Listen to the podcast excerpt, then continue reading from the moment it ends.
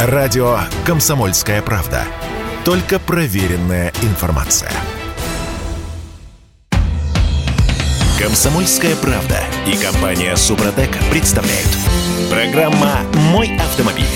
Не, это идиотизм. Ну, на самом деле, форменный абсолютный идиотизм. Фирменный идиотизм. Короче, всем привет. Я Дмитрий Делинский. Я Кирилл Манжула. А Олег Осипов у нас на связи. Олег, доброе утро. Доброе. Доброе утро. Вот сейчас мы попытаемся разобраться в том, что произошло на прошлой неделе, когда нам внезапно запретили заправляться до полного бака. Пробуксовка дня. Смотрите, всю прошлую неделю мы в интернете натыкались на сообщение о том, что с 14 июля на АЗС в центральной части России, а потом и по всей стране, будет запрещено заправляться до отсечки. Мол, есть некая договоренность руководителей крупнейших сетей в связи с тем, что есть угроза дефицита топлива в сезон отпусков. Но доставляла еще приписку, мол, это решение на самом деле полезно для здоровья машин. Это вообще бредятина. У которых от заправки по горлышко выходит из строя топливная система. И были сообщения о том, что на некоторых заправках уже начали отказывать людям в заправке до полного бака. Слушай, ну это из, видимо, разряда «поговорим о фейковых новостях». Но я когда видел эти новости, кроме того, что это полный идиотизм и фейк, и у меня ничего не могло всплыть в голове. Но столько бензина в стране, его девать некуда. В общем, в Топливном союзе, в Национальном союзе автомобилистов были вынуждены отвечать на вопросы нормальных, вменяемых журналистов по поводу, что происходит. И там говорили, что, во-первых, запасов топлива больше, чем обычно, а во-вторых, никто ни с кем не договаривался о том, чтобы ограничить человека, сколько ему заправить, 50 литров или 49. Вообще, откуда такие новости могли появиться? Олег, точнее, для чего? Если новостей нет, их надо выдумать. Вот откуда они появляются. Это, во-первых. Я хочу сказать для начала, что ровно 1,5 часа назад я заправился до полного бака на одной из заправок, где раньше был хороший кофе, теперь плохой. Это меня больше волнует, да. Да, вот это меня больше волновало. Никаких проблем с этим нет и быть не могло. А вот эти все якобы до полного бака вреда для автомобиля, это все полнейшая чушь. Собственно говоря, фейк и есть. Но мы с вами смотрим разный интернет. Я тоже отслеживаю какие-то новости, так сказать, но никогда не видел, чтобы до полного бака где-то кто-то говорил, запрещал и так далее. Значит, это небольшие... можно назвать, наверное, эти сайты, это информационные помойки, такие сливные бачки. Нет, по поводу того, что до полного бака вредно заправляться, я лично видел такой типа лайфхак на одном вполне себе раскрученном сайте. Я не буду сейчас называть этот сайт. Раскрученный сайт. Блогер с миллионами подписчиков там и так далее. Все это туфта, если честно. Мы таких блогеров знаем. И доверия к ним нет ни на секунду. Так, ладно. Значит, по пунктам. Во-первых, никто никому не запрещает заправляться до полного бака. Люди, успокойтесь. Все норм. Все как обычно. Если кто-то вдруг по этому поводу волнуется, ребята, точно волноваться нет смысла. Бензина полно. А во-вторых, значит, заправляться до полного бака... нужно. То есть, не просто... сколько я уже владею автомобилем, сколько я уже за рулем, уже и не сосчитать. Но и все эти годы везде, со всех сторон, все говорят, что нужно, чтобы... полезно для автомобиля, для насоса и так далее, чтобы у тебя был бак как минимум наполовину заполнен. Правильно, Олег? Я не знаю, наполовину, на целый бак. Это не имеет, честно сказать, ровно никакого значения. Главное, чтобы топлива было не слишком мало, чтобы, так сказать, не захлебывался насос.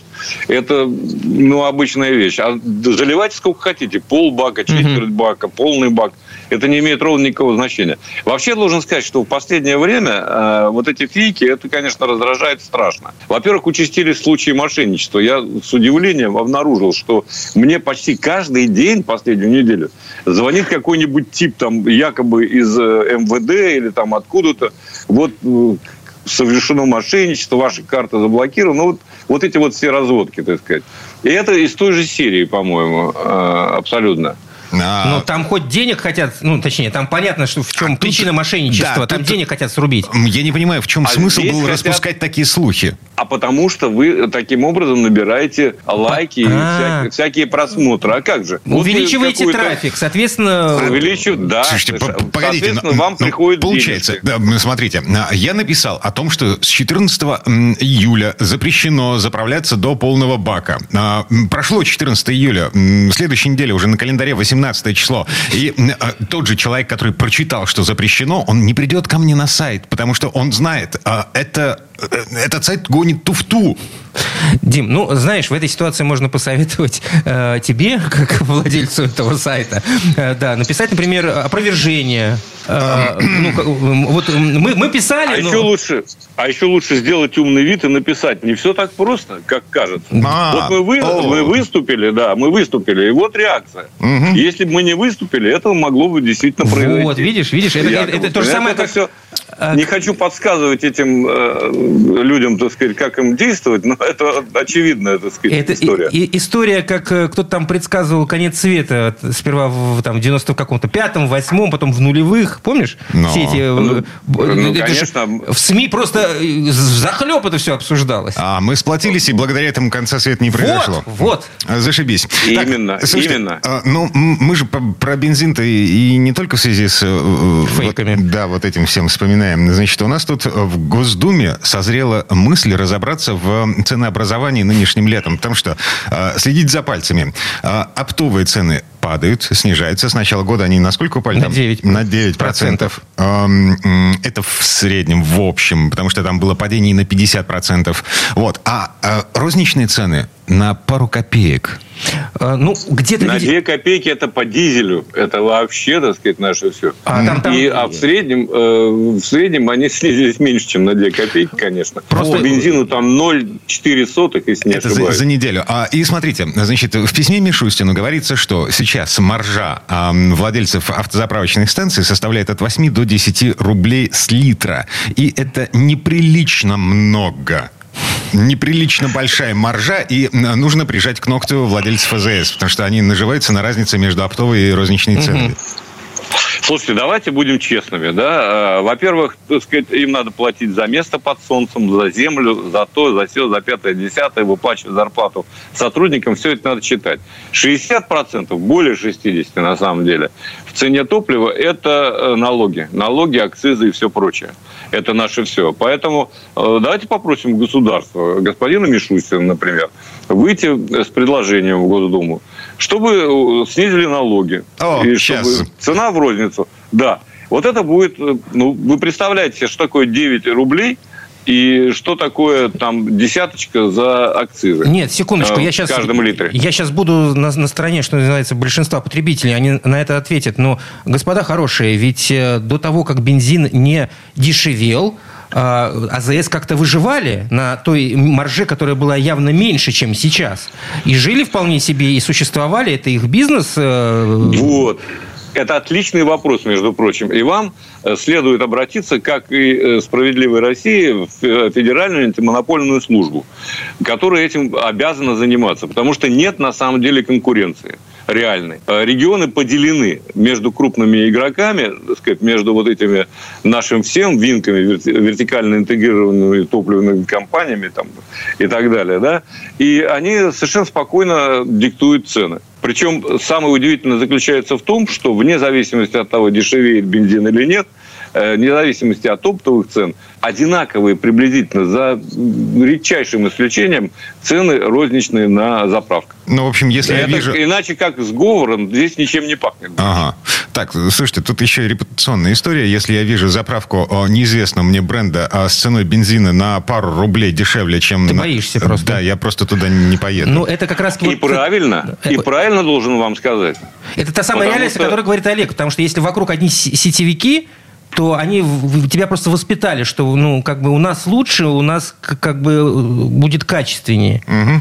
Но беда в том, что нет никакой гарантии, что если вы приедете на заправку с ценой бензина выше или ниже, чем средняя по стране, вы заправитесь качественным топливом. Вот качество – это отдельная история. И этим занимается, к сожалению, крайне слабо те органы, которые призваны контролировать процесс. Ну, а с другой стороны, я хотел бы вот отметить по поводу цифр о снижении, даже на какие-то там копейки. Я не вижу этого снижения. Я специально фиксирую. Я всегда заправляюсь на одной и той же заправке. Там, кролик зануда. Там как было 47-40, вот я 92-м заправляюсь. И вот уже там 4 месяца стоимость не меняется ни на копейку. 47-40. А температура по больнице. Росстат оперируется данными с... десятков тысяч автозаправочных станций. Хотя бы там было бы 47-38, например. Но я бы уже сказал, о, круто, сэкономил. Ну, не знаю, я сегодня залился на 2600, так сказать, 60-литровый бак. И мне мало не показалось. В 95-м, правда, хорошим. Вот так. Так что это совершенно неощутимые снижения. Если они и есть по Росстату, то реально по карману это совершенно невозможно отследить. Угу. Ну, так или иначе, по Росстату, значит, у нас литр 92-го сейчас стоит 47 рублей 15 копеек в среднем по стране. Литр 95-го 51 рубль 21 копейка. Это средняя температура по больнице. Угу. Угу. Еще раз подчеркиваю. Так, ладно, время этой четверти часа к концу подошло. Мы выдохнули немножко. Слушай, ну я лично для себя сейчас подумал, слава богу, что не подорожало. Это же прекрасно. Я для себя сейчас подумал, какого черта, блин, кто раскачивает эту лодку? Зачем люди придумывают вот этот весь идиотизм с запретом... И кто после этого зануда, Дима? На заправку до отсечки. О, слушай, я зануда до такой степени, что меня раздражают заправки, на которых нужно сначала вставить пистолет в бак, потом дойти до кассы и сказать мне до полного бака... Стоять рядом и ждать. И ждать, а потом вернуться обратно. Это да, это раздражает. Бесит.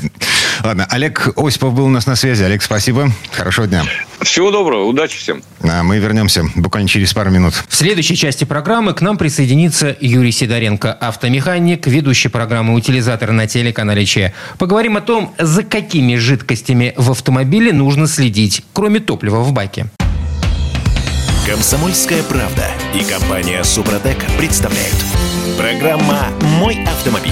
Слушайте, а какие жидкости есть в вашей машине? Ну, кроме топлива, моторного масла. И, собственно, как за ними следить, чтобы не влететь на ремонт? В этой четверти сейчас разбираемся в этом вопросе. Разбираемся вместе с автомехаником. А с кем еще? Юрий Сидоренко у нас на связи. Автомеханик, ведущий программу «Утилизатор» на телеканале «Чай». Юр, привет. Приветствую. Доброе утро. Автомастер. Так, ну, моторное масло, понятно. Значит, это вообще вопрос не должно вызывать. Разбуди меня, я скажу тебе, не 10 тысяч километров, не 15 тысяч километров, как прописано в сервисной книжке моей машины, да? А в городском режиме 5, 7... Слушай, ну, в зависимости от того, какое масло заливаешь, так уж, если быть откровенным. Слушайте, ну, это все, конечно, правильно вы говорите. То есть, и слишком частая замена масла тоже, ну, по большому счету, бесполезна.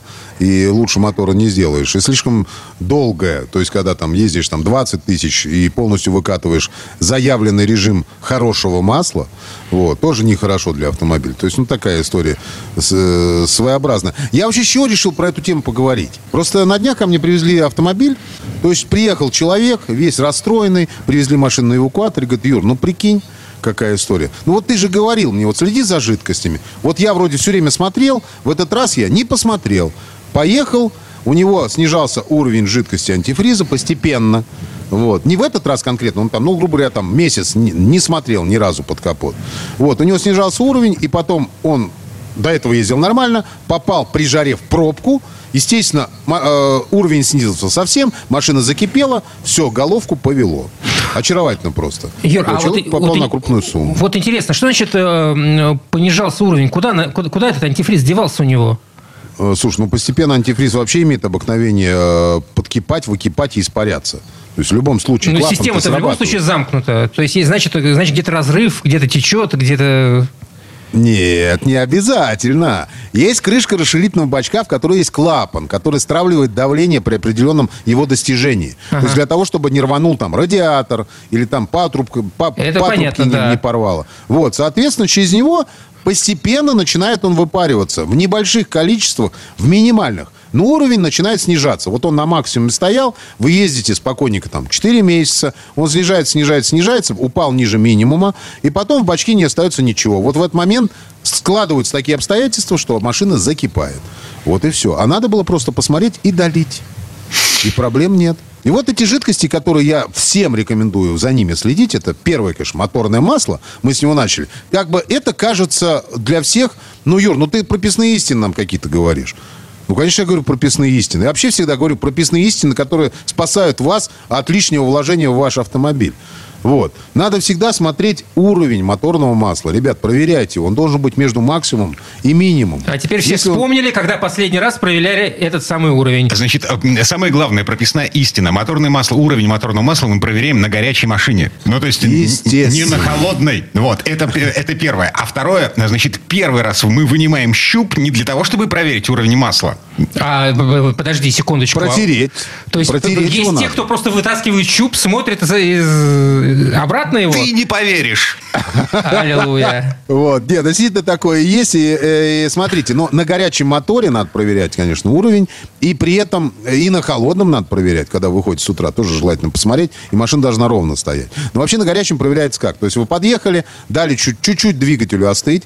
Дальше вытаскиваете щуп, протерли тряпочки, воткнули его обратно, вытащили, тогда смотрим уровень масла. Тогда его видно, потому что, когда машина едет, просто щуп может быть в масле, вам покажется, о, там уровень хороший. Юра, он там чуть-чуть остыть это сколько? Ну, так, чтобы масло все стекло. Слушай, ну, это достаточно 1,5-2 минуты, не надо ему давать полностью остывать. Угу. Просто, чтобы масло стекло все вниз. Ну, хотя бы по максимуму стекло. Вот. А дальше уже тогда нужно смотреть. Если у вас между максимум и минимум, это нормально. Если минимум, тогда нужно знать, сколько вам надо долить. Вообще между максимумом и минимумом обычно, ну, в зависимости от объема мотора, от 300 грамм масла до литра. Мне казалось, что всегда литр. Нет. Есть разные моторчики, есть маленькие моторчики. Если сюда литр ливанете, то там, извините, у вас сразу же полщупа будет потом. Вот, поэтому смотрите конкретно и подливайте потихонечку. Не сразу же бухайте. О, сказал Юра 300 грамм, я сейчас 300 грамм туда бухну. Нет, чуть-чуть добавили, вытащили щуп, протерли, вставили, посмотрели. Если еще надо добавить, еще чуть-чуть добавили. Вот. И смотрите максимум-минимум. И на цвет тоже смотрите. На цвет это важно. Ну, не, ну как, если цвет, конечно... Не, вот знаете, я приехал, один человек сказал, Юра, у меня масло идеальное вообще в машине. Я говорю, в смысле? Я, говорит, 3000 проехал, оно такое же осталось светлое. Я говорю, братан, так это ж плохо. Потому что масло должно смывать нагар, смывать грязь, оно для этого, оно должно в себя это забирать. То есть масло, оно, в принципе, потемнеет. Только вопрос в том, что вы смотрите на цвет и смотрите на консистенцию. То есть если у вас консистенция становится уже такая густоватая, непонятная, либо, наоборот, слишком жидкая, там какие-то вкрапления появились. Тогда да, тогда надо. А почему этого клиента масло-то осталось светлым после 3000? Оно лишено каких-то необходимых характеристик было? Просто масло некачественное? Не моет. А я расскажу, что это за масло. Он купил масло в продуктовом магазине. Подсолнечное, что ли? Я не понимаю. Нет, не подсолнечное. Но есть большие крупные магазины, в которых продается для автолюбителей масло тоже. Я не рекомендую там его покупать, но есть такие варианты. Туда присадки забыли просто долить. Просто все забыли туда добавить. Но хорошо, слушай, хорошо в осадок не выпало. Уже хорошо. Ребят, если нас сейчас слушает кто-то представители крупных магазинов, я не называю магазин, пожалуйста, но... Проверяйте поставщиков, у которых вы закупаете масло моторное. Пожалуйста, очень прошу. Окей. Вот. Значит, с маслом все. Все понятно. С антифризом, в общем-то, мы с него начали. Тоже все понятно. Что у нас дальше по списку? Обязательно уровень и так далее. Жидкость гидроусилителя руля, если он есть в машине. Ребята, вот это то место, почему-то, в которое вообще никто никогда не смотрит. То есть как мы туда можем залезть вообще? В смысле? Оно вот, бачок-то виден. О. Ну, бачок-то есть, открываешь крышечку, и там есть щуп. У кого-то есть щуп. У меня в УАЗе щупа нет, просто пальцем лезешь и смотришь. У кого-то есть такая колобаха такая, к крышечке пришпандорена. А сколько нам открытий чудных. То есть мне сейчас нужно будет где-то смотреть инструкцию к моему фокусу, в которой будет написано, где у меня находится вот это. Яндекс тебе в помощь. Спасибо. Угу. Вот, да, пожалуйста. Так что смотрите, пожалуйста, на жидкость, на уровень и на его качество. Потому что очень долго люди не меняют жидкость гидроусилителя руля, не соблюдая никаких регламентов, то есть спокойно все ездят. И жидкость эту надо смотреть, ребят, хотя бы иногда заглядывайте туда, смотрите регламент, когда она должна меняться, и заглядывайте, уровень надо видеть. Не тогда, чтобы не ждать того момента, когда загудит гидроусилитель. Так, тормозная жидкость, следующий пункт в нашем чек-листе. Тормозная жидкость, тоже вы можете сами ее проверить. Ребят, очень важный момент. Здесь вы будете смотреть только за уровнем, потому что на качество ее вы качество не сможете понять, насколько она износилась или нет. Дело в том, что тормозная жидкость всегда будет примерно в одном и том же состоянии. То есть она будет визуально одинаковая, но она теряет свои свойства и начинает кипеть. То есть, причем вы этого можете даже не увидеть, но эффективность торможения снижается конкретно. И в какой-то момент машина перестанет останавливаться, ну, не то что совсем, но будет останавливаться очень вяло, потому что тормозная жидкость правильно не отработает. Вот и все. И тормозную жидкость меняйте, пожалуйста, по регламенту четко. А сами вы можете следить за уровнем. Если у вас уровень ее ушел, вдруг вот взял и ушел уровень. Это будет свидетельствовать о том, что либо уже изношены колодки тормозные, настолько, что скоро надо будет их менять, колодки. Потому что когда вы обратно вдавливаете цилиндры, жидкость, ее уровень повышается. Вот, это очень важный момент. Либо она где-то вытекает, если колодки нормальные. Для этого заедьте в сервис. Если вы увидели, что там ее мало, ребята, лучше заедьте в сервис, чтобы, не дай бог, не попасть в ДТП. Ну, или там, ну, самое страшное, конечно, ДТП. Все остальное это уже детали, все чинится. Ну, короче, тормоза, вата в тормозах, это повод для того, чтобы побеспокоиться, как минимум. И да, последний пункт, масло в коробке. Вот у меня тут некие вопросы возникли, потому как в современных моделях нету щупа для проверки трансмиссионного масла. Да и есть только инструкция, типа 60 тысяч километров и замена. Раньше-то делали эти щупы. Правильно. Ну, раньше делали, но просто ими никто не умеет пользоваться. Потому что там есть холодная проверка, есть горячая. На холодную, на горячую. Как все проверять, никто не знает. Поэтому здесь вот я это написал как один пункт, за которым надо следить. Здесь смотрите как. То есть вы раз, грубо говоря, в год приезжаете, ну, допустим, на ТО или на диагностику автомобиля. Попросите, чтобы проверили уровни у вас не только там в коробке, а уровень в редукторах. Потому что про коробку все помнят, а про редуктора, раздатки, если у вас на автомобиле есть, что-то никто не помнит. Вот. И все забывают. Ну, есть там она и есть, пока не гудит. А понимаете, какая история? Если сальник, например, немножко подтекает, она у вас не выльется сразу же. Она выльется постепенно. И когда уровень достигнет критического, все, у вас начнут все сателлиты работать на сухую. И все. И в порядке. И можно будет потом редуктор поменять. Поэтому просто про это не забывайте. Есть вещи, которые вы можете посмотреть сами. Ну, надо это делать. Я делаю это перед каждой поездкой с утра. То есть я все уровни проверяю, пока вышел, уже это у меня входит в привычку просто. Открыл капот, заглянул, посмотрел, быстро проверил, сел в машину и поехал. Пока машину не завел. Вот. А есть вещи, которые надо просто заскочить в сервис хотя бы раз в год, чтобы вам посмотрели. Это нормально, и проблем в этом нет никаких. Ну и, собственно, отъехав с места парковки, где машина ночевала, да? Вот. Посмотрите, не ленитесь. Может быть, какое пятно осталось с ночи? Ложится, да. Накапало, так сказать, недержание у вашего автомобиля. Юр, спасибо. Юрий Сидоренко, автомеханик, ведущий программы «Утилизатор» на телеканале Че был у нас на связи. Хорошего дня, дорогой. Хорошего дня, Юр. Большое спасибо, всем удачной дороги. А мы вернемся буквально через пару минут. В следующей четверти часа у нас Федор Буцко и его рекомендации по поводу того, куда бежать из города, если этот город Москва, если у вас есть машина и желание окунуть свое измученное жарой тело в воду. «Комсомольская правда» и компания «Супротек» представляют.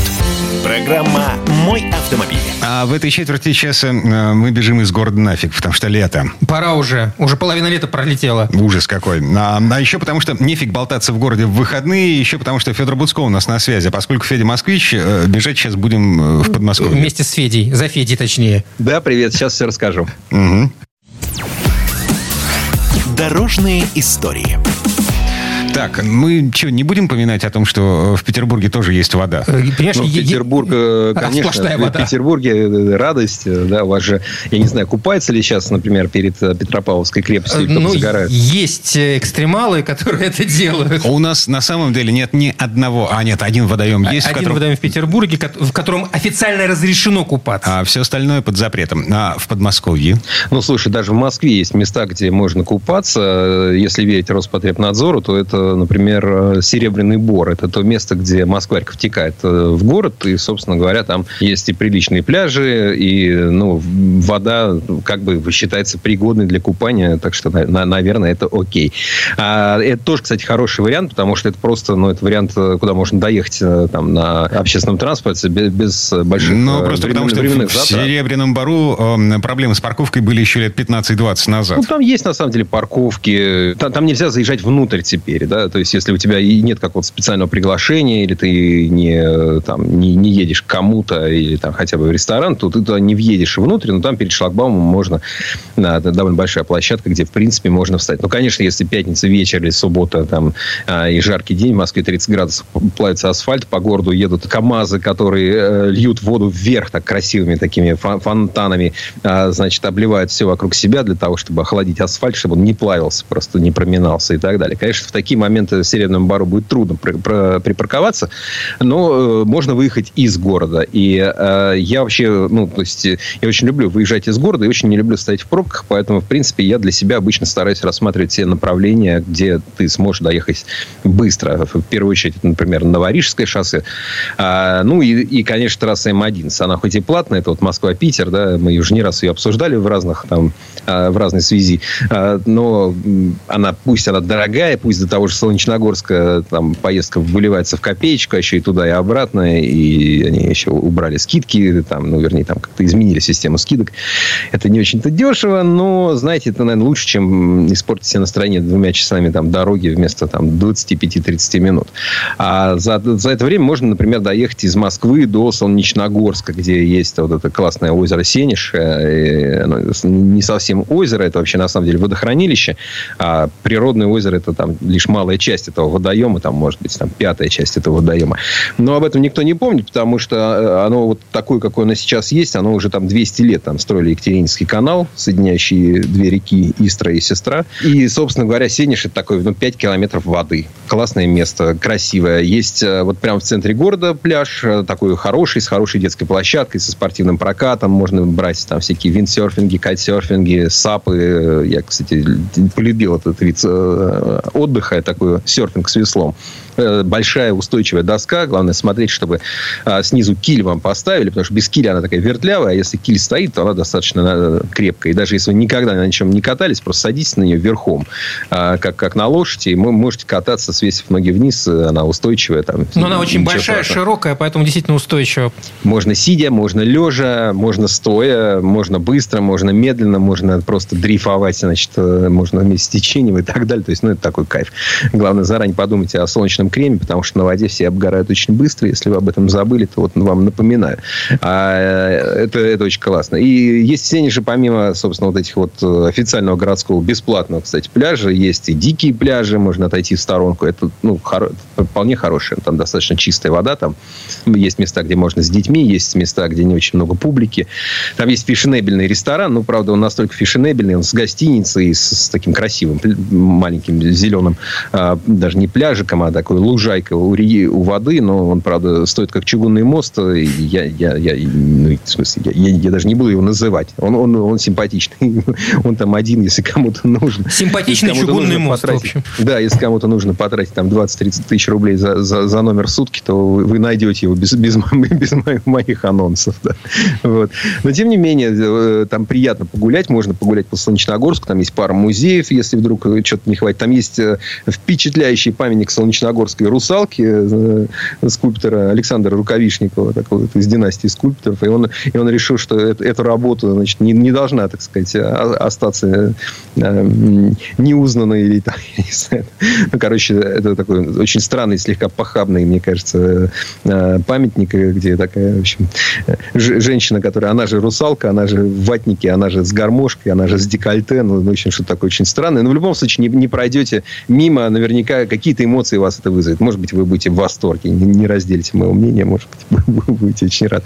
Но в любом случае, это вполне такой дельный вариант, и главное, что быстро, потому что М11. А другая дорога — это Новая Рига, и по ней, соответственно, есть Истинское водохранилище, куда я тоже думаю, что можно, не стесняясь, ехать. Там есть полно разного рода тоже клубов, если хотите, чтобы было поаккуратней, чтобы точно была чистая территория, чтобы тут же была еда, там переодевалки, туалеты, души, трам-пам-пам-пам. Все это есть. И очень очень разных ценовых категорий. То есть можно и за 300 рублей, можно и за дорого. То есть, все очень разное. И есть довольно много берегов таких вот, диких, где люди приезжают там с палатками становятся и так далее. Там, правда, дороги уже не такие хорошие.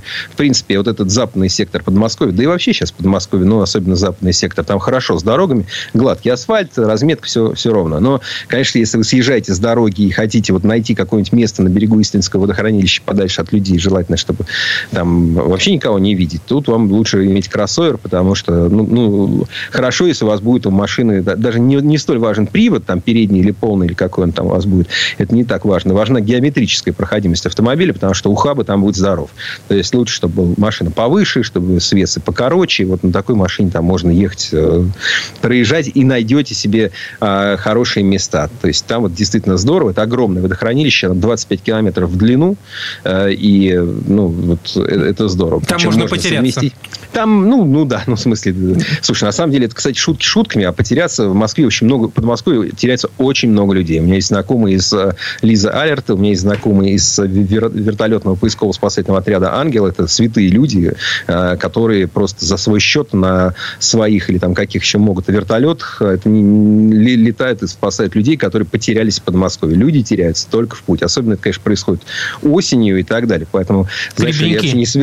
Да, это в основном грибники. И, это реально большая проблема. Сотни людей. Ты не можешь себе это представить. Тебе кажется, что там Подмосковье, что там этот лесок? Да, иди прямо и выйдешь. А вот ты прямо не везде можешь идти. Где овраг, где там какое-то еще препятствие, лес, бурелом и так далее. Ты начинаешь кружить. Тебе кажется, что ты идешь в одну сторону, а в итоге оказывается, что ты похож к той пачке сигарет, которую ты с досады там забыл на пеньке, понимаешь, там, 2 часа назад. Я помню, это не шутки. В Лосином острове потерялся человек, причем насмерть потерялся. В Лосином острове. Да. К сожалению, это бывает. И вот ты иногда думаешь, странные люди, может, у него что-то не так с головой. Тем не менее, бывает что угодно. Шел, подвернул ногу, сломал ногу, упал, змея укусила. То есть, там вариантов миллион. Просто стало худо. Или, допустим, ты выходил, было жарко, ты легко оделся. А тут пришел грозовой фронт, и температура за 1,5 часа упала на 15 градусов. Только что было очень тепло, а теперь их стало 15 этих градусов. А ты в этих 15 градусах в маечке не очень долго, как ни странно, протянешь. Угу. То есть, если кто-то думает, что он такой закаленный, он там сутками может, не может. Ладно.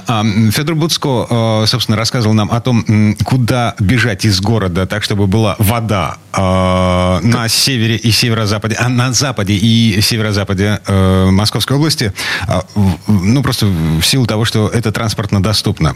Мой топ, личный топ мест в Подмосковье, он, правда, устарел лет на 10, я давно там не был. Значит, бухта Радости на берегу Клязьминского водохранилища. Это по Осташковскому шоссе, охраняемая территория со всей инфраструктурой. Вход раньше был бесплатный, машин можно было бросить перед воротами. Не знаю, как сейчас там. Чуть дальше Жостово. Жостовские подносы, знаете? Я нет. Серьезно? Простите. Знаем. Еще-то есть, ты совершенно прав. Это очень хорошие места. Просто мы сегодня выбрали 2. На самом деле, конечно, есть и в Рублево, есть хороший пляж. Есть Торбеево озеро, чуть подальше, в Серегово-Посадском районе, по Ярославке. Прекрасное место. Угу. И так далее. То есть, на самом деле, там в Талдомском районе. Вообще, вода в Москву входит в основном с севера и с запада. Как и воздух чистый. Поэтому оттуда лучше смотрите в то направление, север, запад, северо-запад, в основном оттуда, там вы найдете много чистой пресной воды, где сможете очень хорошо сбросить то, что накапливается на человеке за день в раскаленном мегаполисе. Угу. Есть вообще совершенно любопытные места. Я все-таки закончу с поселком Жостово. Там, кстати, есть музей Жостовского подноса. Так вот, на север, чуть-чуть на север, за поселком Жостово, есть коса, которая отделяет канал имени Москвы от Пяловского водохранилища. Это реально узкая коса, шириной в 2 полосы. Там, там не дорога, там скорее направление. Там действительно ухабы на кроссовере, бла-бла-бла. Где-то полкилометра проезжаешь по этой косе и оказываешься фактически на острове посреди Пяловского водохранилища.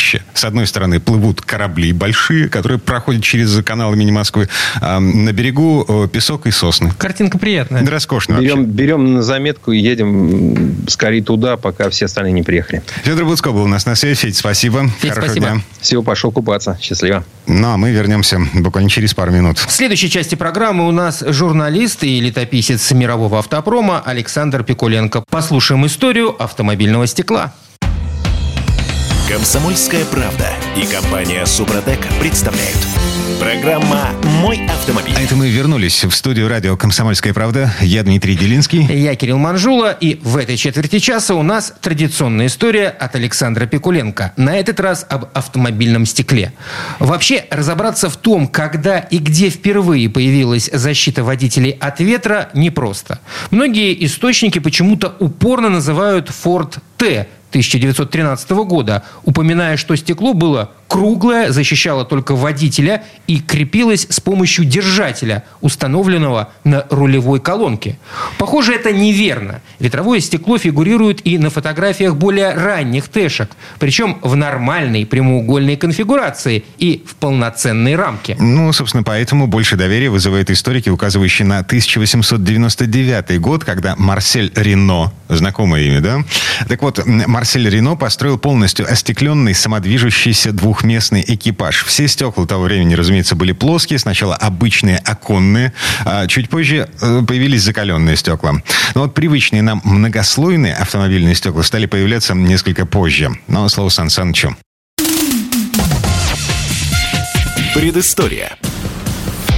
Лобовое стекло автомобиля почти как воздух. Пока все в порядке, его не замечаешь. Лучшие же свои качества современные автостекла могут проявить только в худшие моменты жизни автомобиля. Сегодня автопроизводители высококачественного, в том числе и автомобильного стекла, используют так называемую флуат-технологию. Это от английского «всплывать». При этом лист стекла вытягивается на слое расплавленного металла, как правило, олова. Так получается стекло с гладкой поверхностью и идеальными оптическими свойствами. Впрочем, прозрачность и отсутствие искажений – не единственное достоинство современных автостекол.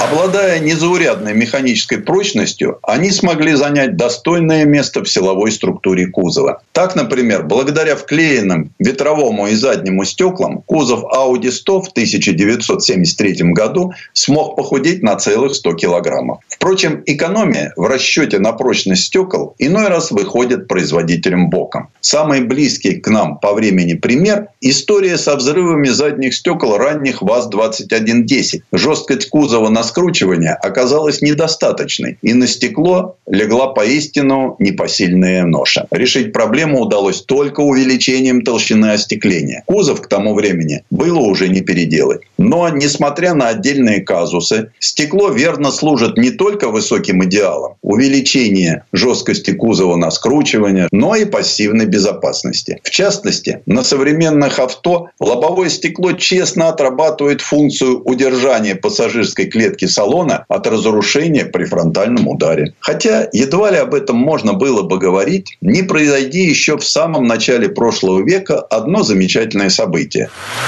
По некой легенде, избавление от опасных осколков стекла пришло совершенно случайно. Французский ученый-химик Эдуард Бенедиктус якобы уронил на пол колбу, которая, к его удивлению, не разбилась. Оказалось, что все дело было в нитроцеллюлозе, образовавшей на внутренней поверхности сосуда тонкую прозрачную пленку. Почти в то же время опыты с целлюлозными полимерами проводил и англичанин Джон Вуд. Будучи человеком практичным, в 1905 году получил патент на сэндвич из двух слоев стекла с целлюлозной прослойкой между ними и даже дал своему изобретению имя. Оно нам сегодня хорошо знакомо – Триплекс. Сейчас эта торговая марка принадлежит компании Пилкингтон, сырье которой применяют на производстве многослойных стекол во всем мире. Другой крупный мировой производитель автостекол, компания PPG, назвала свой сэндвич «Дуплейт». Однако, вне зависимости от названия, рецепт безопасного лобового стекла один на всех. Сперва из листового флат-стекла по шаблонам вырезают заготовки, края которых обрабатывают алмазными кругами. Кстати, качество обработки кромки – главный признак фирменной продукции. После чего стекла отправляют на мойку дистиллированной водой. Затем на будущие внутренние листы методом мелкотрафаретной печати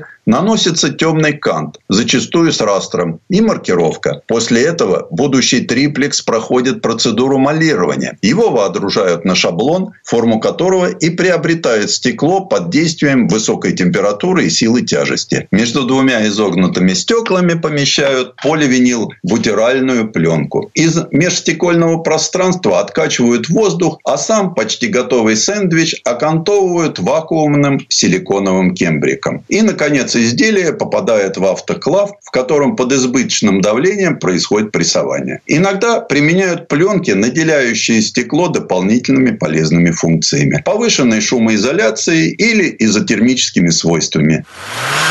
Несмотря на изобретение и массовое использование триплекса, боковые и задние стекла остались небезопасными. Напротив, инженеры провели немало времени, обучая их разбиваться правильно на мелкие округлые гранулы, не причиняющие вреда пассажирам и окружающим. Рецепт такого стекла прост. Специальный состав и закалка. Каленое стекло и сегодня ставят почти на все автомобили. А почему не триплекс? Потому что спасти пассажиров из, не дай бог, горящего автомобиля иной раз можно только через разбитое стекло. А от остатков триплекса освободить оконный проем очень сложно. Понятно, что к автомобильным стеклам предъявляют высокие требования по прозрачности, отсутствию оптических искажений, а для триплексов и влагоустойчивости. Сэндвич не должен расслаиваться. Ну а самые тяжелые – это ударные испытания. Для того, чтобы стекла отработали правильно в экстренной ситуации, их нещадно бьют в лабораториях. Например, каленое стекло должно выдерживать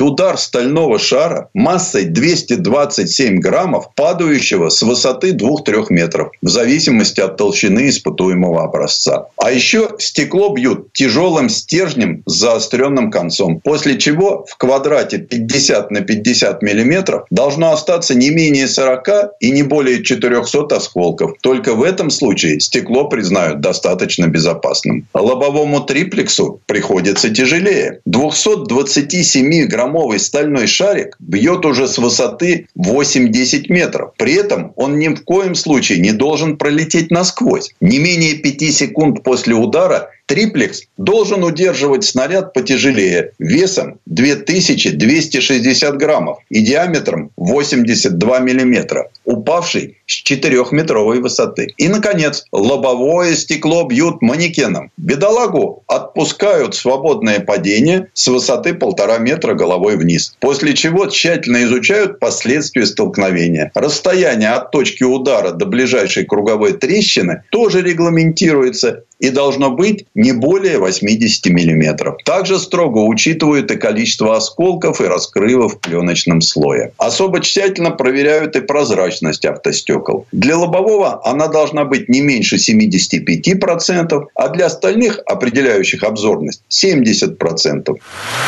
Сегодня автомобильные стекла, не изменившиеся по сути, лобовой триплекс и каленка в дверях и сзади, обросли множеством дополнительных функций. Их научили задерживать тепло и растапливать лед, отображать показания приборов. В них интегрировано радио, телефонные и даже спутниковые антенны. Пожалуй, единственное изменение, которое, возможно, грозит нам в будущем, это отказ от минерального, то есть на основе кварцевого песка стекла, в пользу изделий из поликарбоната, то есть оргстекла. Такие стекла уже вовсю используют в головной оптике. Благодаря этому фары похудели на целый килограмм. Делать остекление салона из пластика пока не решаются из-за его повышенной склонности к истиранию, что для оптики не так критично. Впрочем, чехи из Пегуформ Богемия уже заявили, что решили эту проблему. Но даже на мелкосерийных машинах таких стекол пока не видно. Хотя, казалось бы, производители электромобилей, для которых вес и аэродинамика становятся жизненной необходимостью, должны стоять в очереди у их дверей. Предыстория. Сан Саныч, спасибо. Это был Александр Пикуленко, летописец мировой автомобильной индустрии. И у нас на этом все на сегодня. Дмитрий Делинский, Кирилл Манжула. А берегите себя. Программа «Мой автомобиль».